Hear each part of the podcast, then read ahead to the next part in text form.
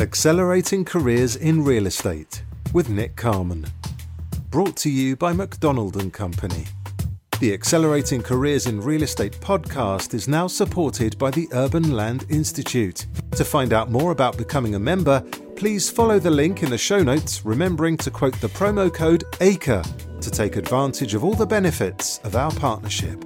More details at the end of this podcast.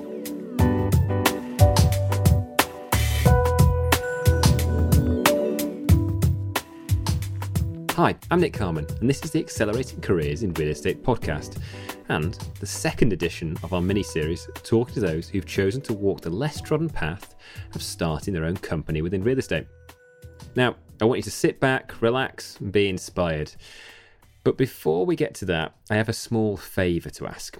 If you're listening on an Apple device, at the bottom of the podcast page is a review section.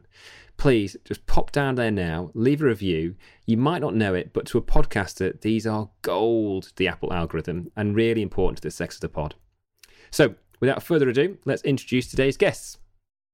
Hi, everyone. I'm Riccardo. I'm the CEO and co founder at Gravity Co Living. I'm uh, Italian. I moved to London back in 2008, studied here uh, financial management, eventually ended up working uh, all over the world, pretty much mainly in uh, Europe, and eventually um, for about two and a half years in, in Southeast Asia between uh, Bangkok and Hong Kong, uh, where I worked mainly in private equity and real estate.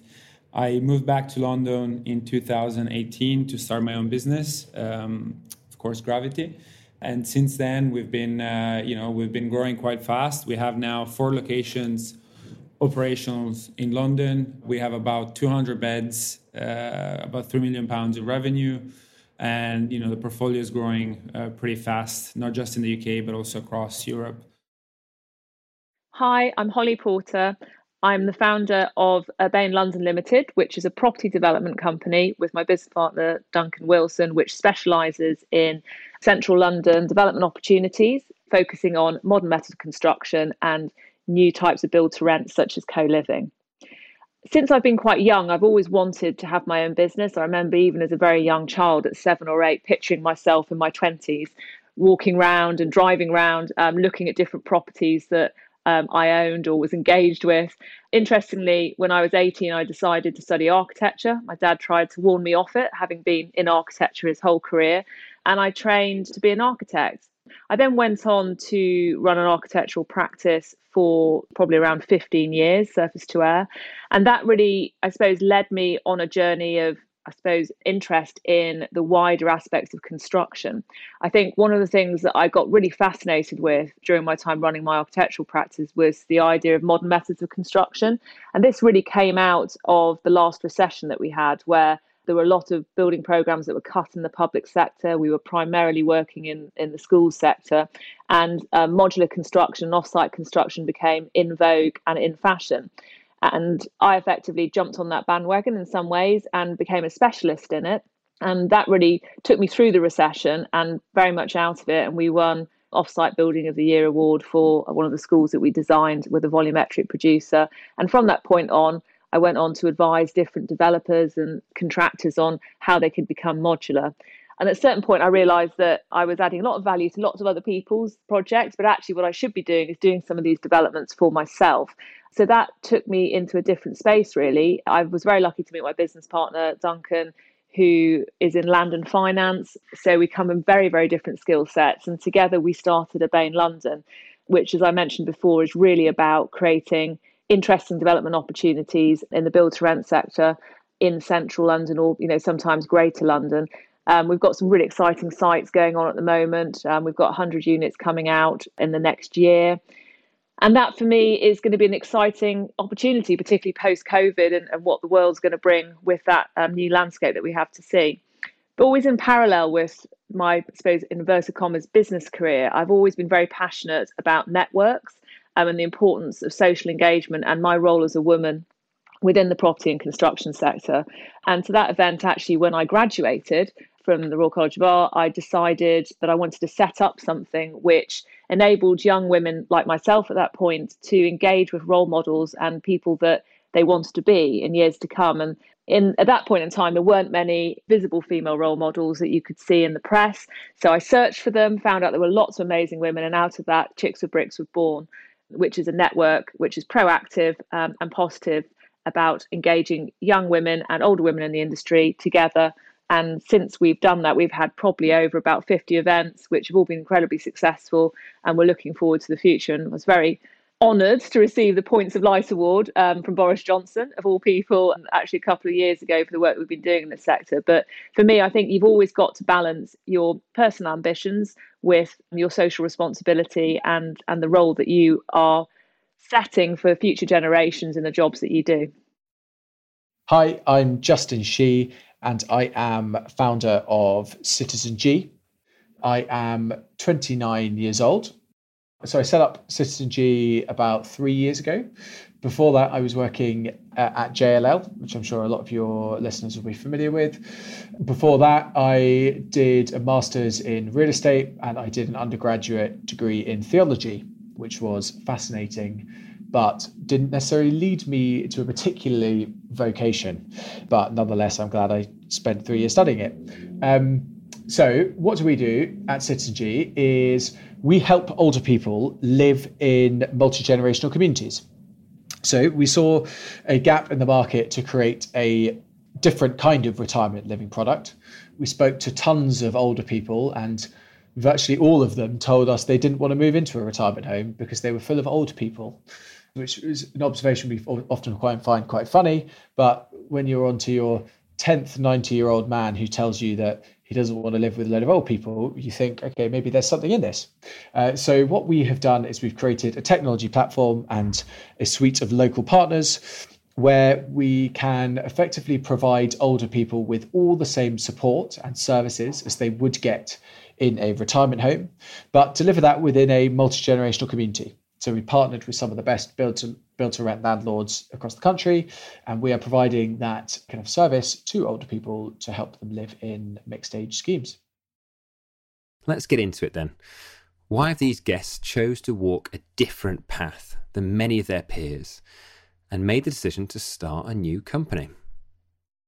Yeah, so I think, you know, for me, I was always sort of uh, against the status quo since I was a kid. Uh, you know, the idea of going through high school, university, internship, job, job, job, you know, getting married and retiring.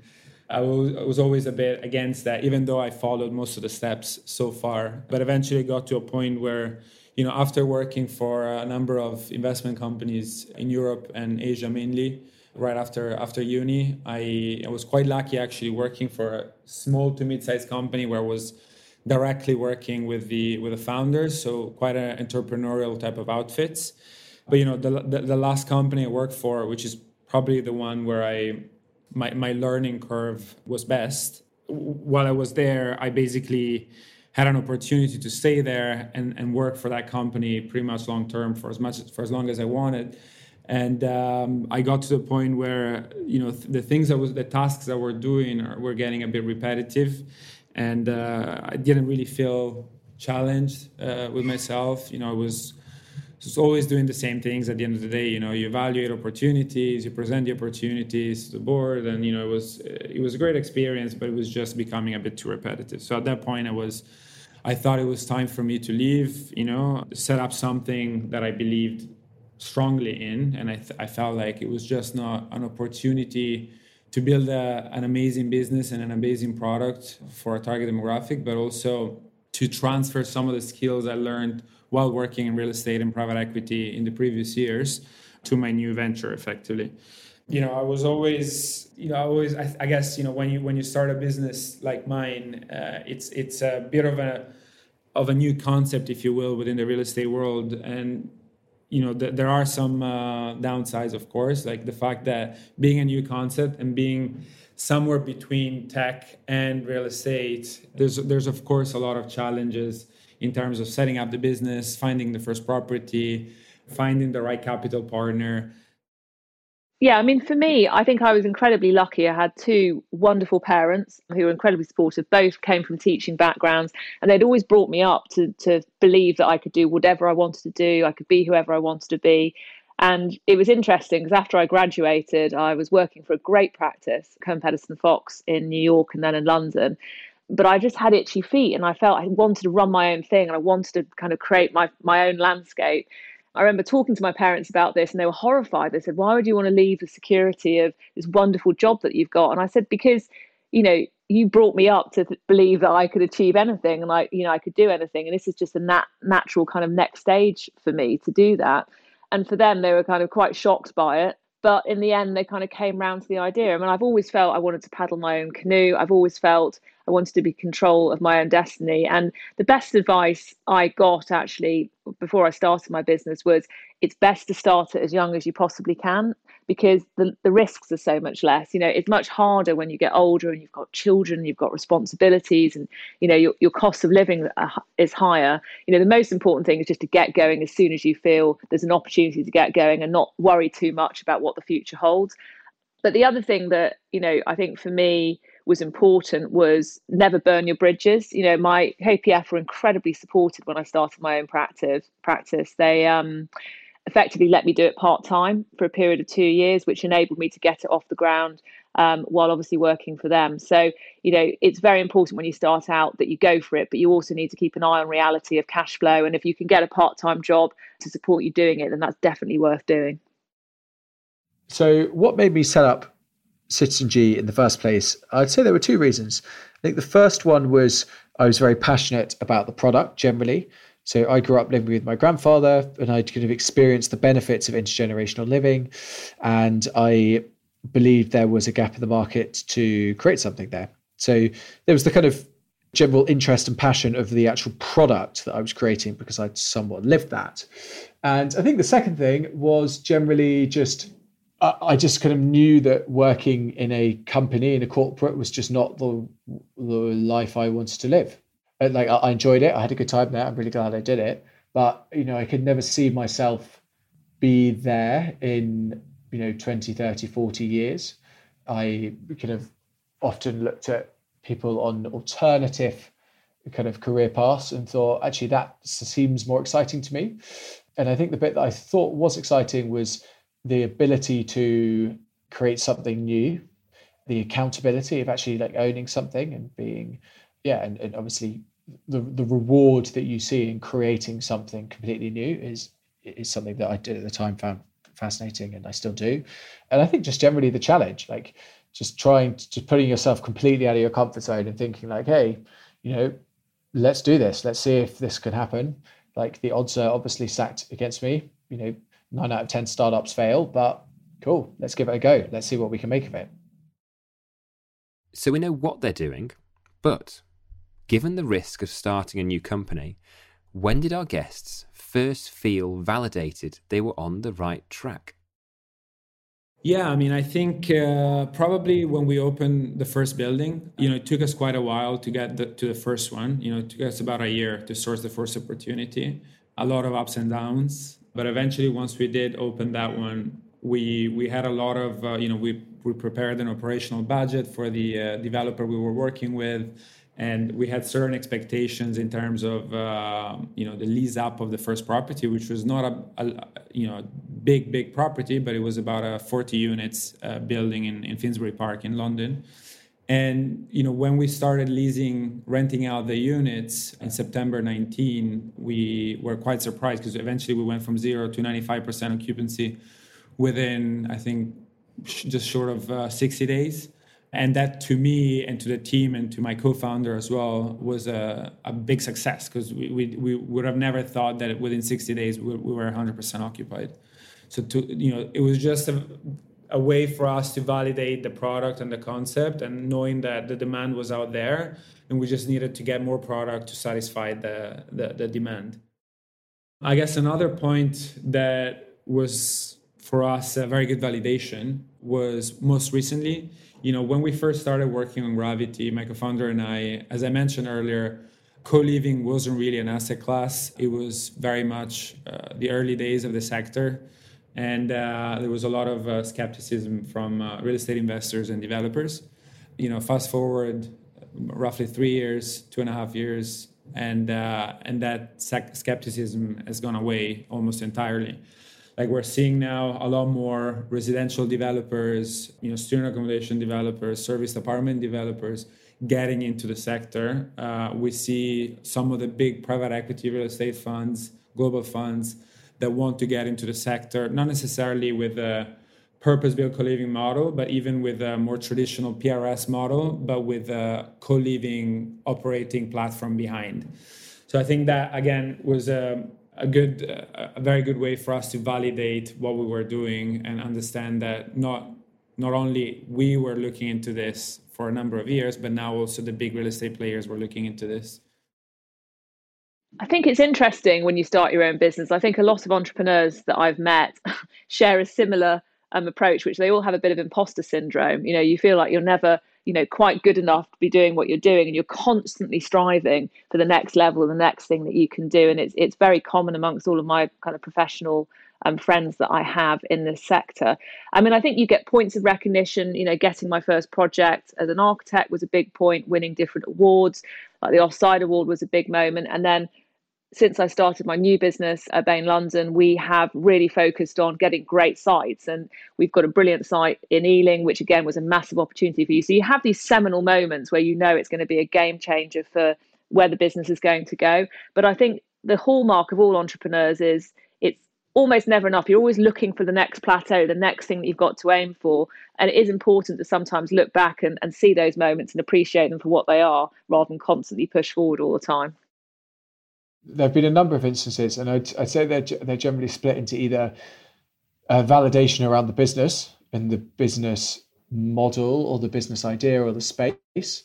And that happens sometimes when you, yeah, I don't know, when you when you pitch for something or when you get a customer or when you get really lovely customer feedback.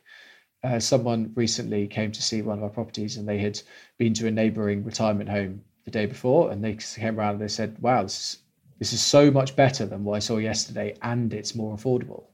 And that was for me really great validation around the actual business. Thinking, okay, nice, like that's exactly what we want, what we set out to achieve. So that was lovely. But then also there's the kind of yeah validation around me as an entrepreneur and just trying things and like growing into that mold and that is yeah, that's really rewarding as well. When you kind of often there are moments of doubt when you think, oh God, I'm never going to do this. Like people who have done it before me are so much more talented. Like I'm, you know, other entrepreneurs I know seem to have different journeys. They're almost like superheroes. And then sometimes you, when you do achieve something, you give yourself some personal credit and you think, oh, actually, like, yeah, it does turn out anyone can do it. you just have to try really, really hard and and try and be smart about how you work. And then, yeah, I mean, it is anything is achievable if you put your mind to it.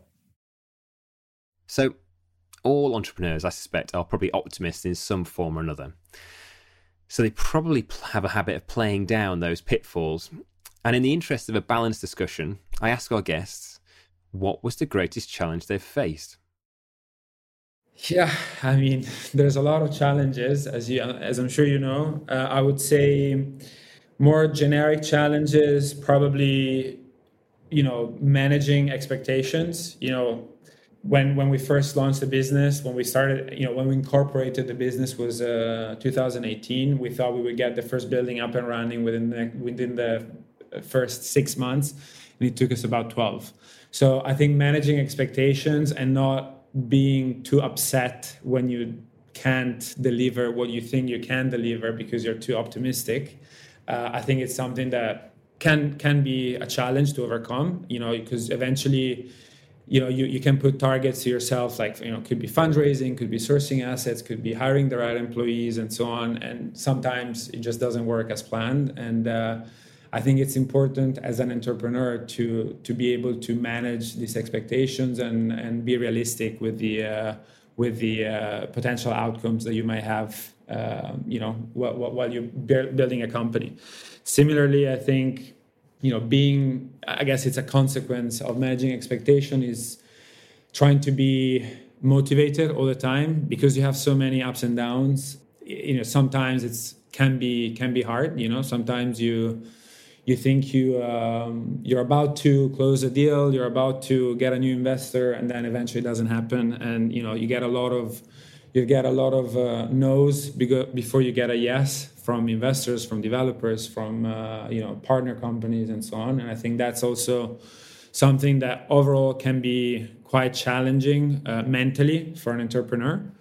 And I think it's also about trying to leaving no no room, no space for negativity. You know, sometimes people around you there might be often people that are very very close to you will advise you against being an entrepreneur or uh, will advise you against you know running your own business after seeing how how stressful it can be for a person to run their own business and i think if if you start listening to all these negative voices then eventually it's it's uh, i think it's easy to, to just give up and uh, you know go back to the normal employee life or uh, employed life.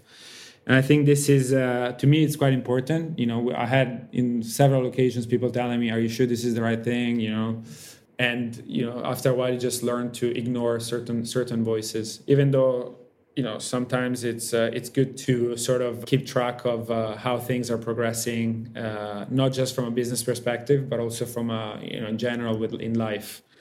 When more specifically discussing gravity and you know our company i would say the most challenging aspect was at the beginning finding the right capital partners. As i said we are probably more of a real estate company than a tech company uh, but we do use technology the same way that you know uber or uh, a lot of companies that are, that are considered highly tech companies are using technology at the same time, I feel like we're a lot closer to, to, to the real estate world. So finding the right capital partners has been uh, initially, historically, uh, a bit of a challenge. Now we uh, we have found some good investors that we have on board, and they're supporting us with the expansion, not just from a capital perspective, but also from a real estate slash pipeline perspective, uh, which is good. And then the other point was, which again I just addressed with the mentioning the investors, but it was the sourcing assets uh, aspect, especially the first asset. I mean, as I said, our expectation when we launched the company was to was to open uh, the first building within six months, and it took us uh, just over a year. And you know, when you when you operate mid to large scale assets, and you're a new, a new company with zero track record it's just hard to convince professional or institutional lender to give you the keys to the building and uh, make sure that they're comfortable enough to uh, to do that effectively. You know, we uh, it can be also very costly. You know, if you if you secure lease agreements, of course you have to put down guarantees. The guarantees can can be can come with different forms, but typically as a startup you have to put down quite a lot of cash to guarantee uh, lease agreements which means you need to find the right investors that are willing to provide cash to be effectively put in a bank account and, and you know sit there for years potentially. Uh, that's of course changing now with a track record, but I would say these two were probably the most challenging things to begin with. Um, and you know now while we scale the business, you know as I mentioned earlier, we have now 200 units, four locations in London, with about another 350 in pipeline uh, here, plus another 160 in Spain, uh, in Madrid. Uh, and I think the other challenging part is finding the right, building the right team effectively, attracting the right talent, and making sure that you create a culture where your employees are comfortable to tell you the truth no matter what. And I think that's something that to us as a company, to me specifically, and my co founder, Susanna, I think it's quite a, an important message to send to everyone we we, we hire uh, or we've hired in the past. And of, of course, you know, it's always uh, it's always hard to set up um, to establish a company's culture, but we do our best to uh, you know to to do that in, in in the most ethical and sustainable way. I think the greatest challenges, interestingly for me, have always been you know you don't know what you don't know. So it sounds like an obvious phrase, but all of these cliche phrases almost always come out to be true. it's certainly in when you're an entrepreneur. You know, it's things like recessions. You know, I'd actually not lived through a recession until you know we had the global crash um, when I was in my twenties, and you know the shock of that, having never expected it to happen. You know, always thinking my business would carry on as normal, um, was a real eye opener to me. And I think it's it's those types of things. Again, we had COVID, which came in, and and for me, they're not things you can really plan for. They're curveballs that come in, and you have to adapt and you have to push forward with them. But I think what makes the difference between you know sticking there and not sticking in there is just having an ability to dig deep when things get difficult, and also be flexible and adaptable to the opportunities that you've got out of both those points of you know adversity for example covid we bought a site we'd got great planning permission on it covid hit so we didn't start building at that point we actually gave us time to reflect for instance and then we went back in with a scheme to planning that we felt was actually much better than the one we had before, which was future proof then against COVID and the way that we designed it, because we were thinking through how people will live in a different way post COVID. And actually, what's come out of it is a much better scheme that we think is a much better product, um, which will take us forward, I think, over the next decade in terms of the types of developments that we want to do.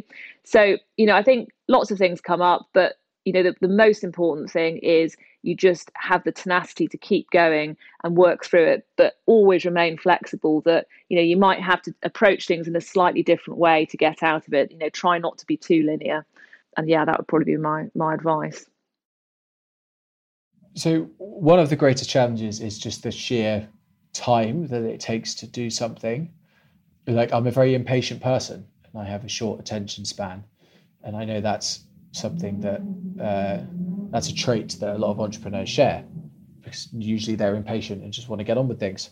And you know, trying to take a 10 year view to something, which is really how long it does take, you know, it, people it takes 10 years to really build a successful business usually like trying to think in the kind of that kind of decades mind frame a, I find a real challenge.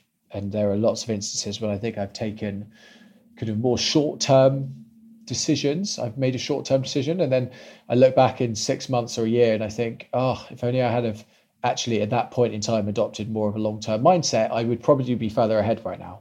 So the sheer time of things is just like that's that's a real challenge to me just trying to alter that mindset and I think another challenge that I find is trying to recalibrate risk because you are like, obviously, if you've got, if you set something up, you are always, always, there's a risk. There's a big risk to it. The, the chances are that you'll probably fail because most startups fail. Obviously, I don't think that, and no one thinks that setting their company up, but you know, you can't, the statistics are there. And so you're constantly trying to outweigh what is what I call kind of short term chronic risk versus long term systemic risk. The way I think about that is that humans are really designed to uh, maximize and feel their short term chronic risk a lot because that's how we survive uh, by being aware of risks that are around us and reacting to them and trying to minimize them in our life. So anything which is seems like a short term risk such as like ah when's my where's my next paycheck coming from? Or like ah what happens if this doesn't work out? All those things are i'm always trying to fight them in order to for, for the more rational way of thinking which is actually thinking okay well actually if i don't take these short-term chronic risks now there, there, there's a bigger risk ultimately to me and that's a long-term systemic risk. So the longer term risk to me is that in 10 years time i will if i you know had a very comfortable corporate job. In 10 years' time, I look back and think, ah, I really wish I had have taken that risk when I was younger. and so the bigger risk to me is, is, is that longer term risk that I will look back at some point and think, ah, I should have taken this risk when I was younger, and I can't can no, now no longer turn back time. But as humans, we are constantly evolved to think about that short term risk. So, yeah, it's just that mindset of trying to think about risk in different ways is, is the way I look at it. And, every, and everyone thinks differently about it. I mean, that's how I look at those two risks. Other people would look back at 10 years and think, oh, I'm so glad I never took those risks. It's just depending on what kind of person you are. So, before we wrap up, if listening to this pod has got you excited about the opportunities and the pitfalls of starting your own business in real estate, here's some advice from our guests. As always, thank you very much for listening, and please keep your messages of support coming in, particularly if you've got ideas for future guests. First of all, you need to be 100% convinced that you're going to that you you want to do something on your own. I mean, it's not for everyone. Let's be honest. I think it's uh, you know the reason why I'm saying that people should be 100% convinced when when making the jump is because it's it's very easy to give up or to um, you know to decide when you don't see the results you, you were wishing to see it's very easy to just give up and uh, go back to the employed life let's say. So i think that's very very very important. I think it's very important to surround yourself with right people having the right co-founder or co-founders making sure you you know your co-founders before you know get to know them well before you actually pull the trigger and and incorporate the, the, the business. I'm very lucky to have a, a great co-founder uh, at gravity. Uh, we didn't know each other very well before but we had a lot of mutual friends and um, you know that sort of helped building up the relationship. I think that's that's very key. Very having the right advisors on board, not necessarily you know in the cap table but just having someone some mentors that you can rely to you can ask the right questions and also very very important always take care of your mental health. Do sport try and eat well try and eat healthy sorry. And um, you know try and always have surround yourself with people you can talk to and you can be transparent and and get you know honest honest feedback from.